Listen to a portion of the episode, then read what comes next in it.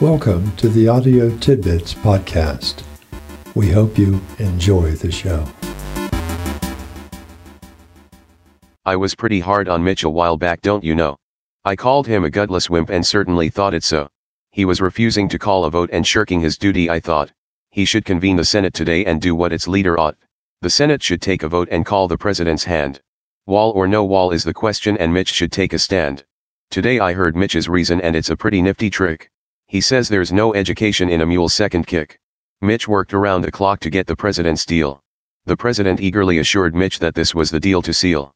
Before Mitch could call the vote, the president threw him a curve. It was the first kick from that mule, and poor Mitch lost his nerve.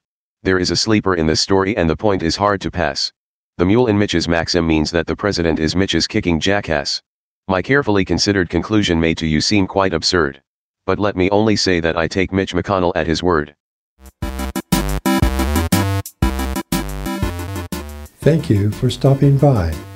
Please join us again real soon.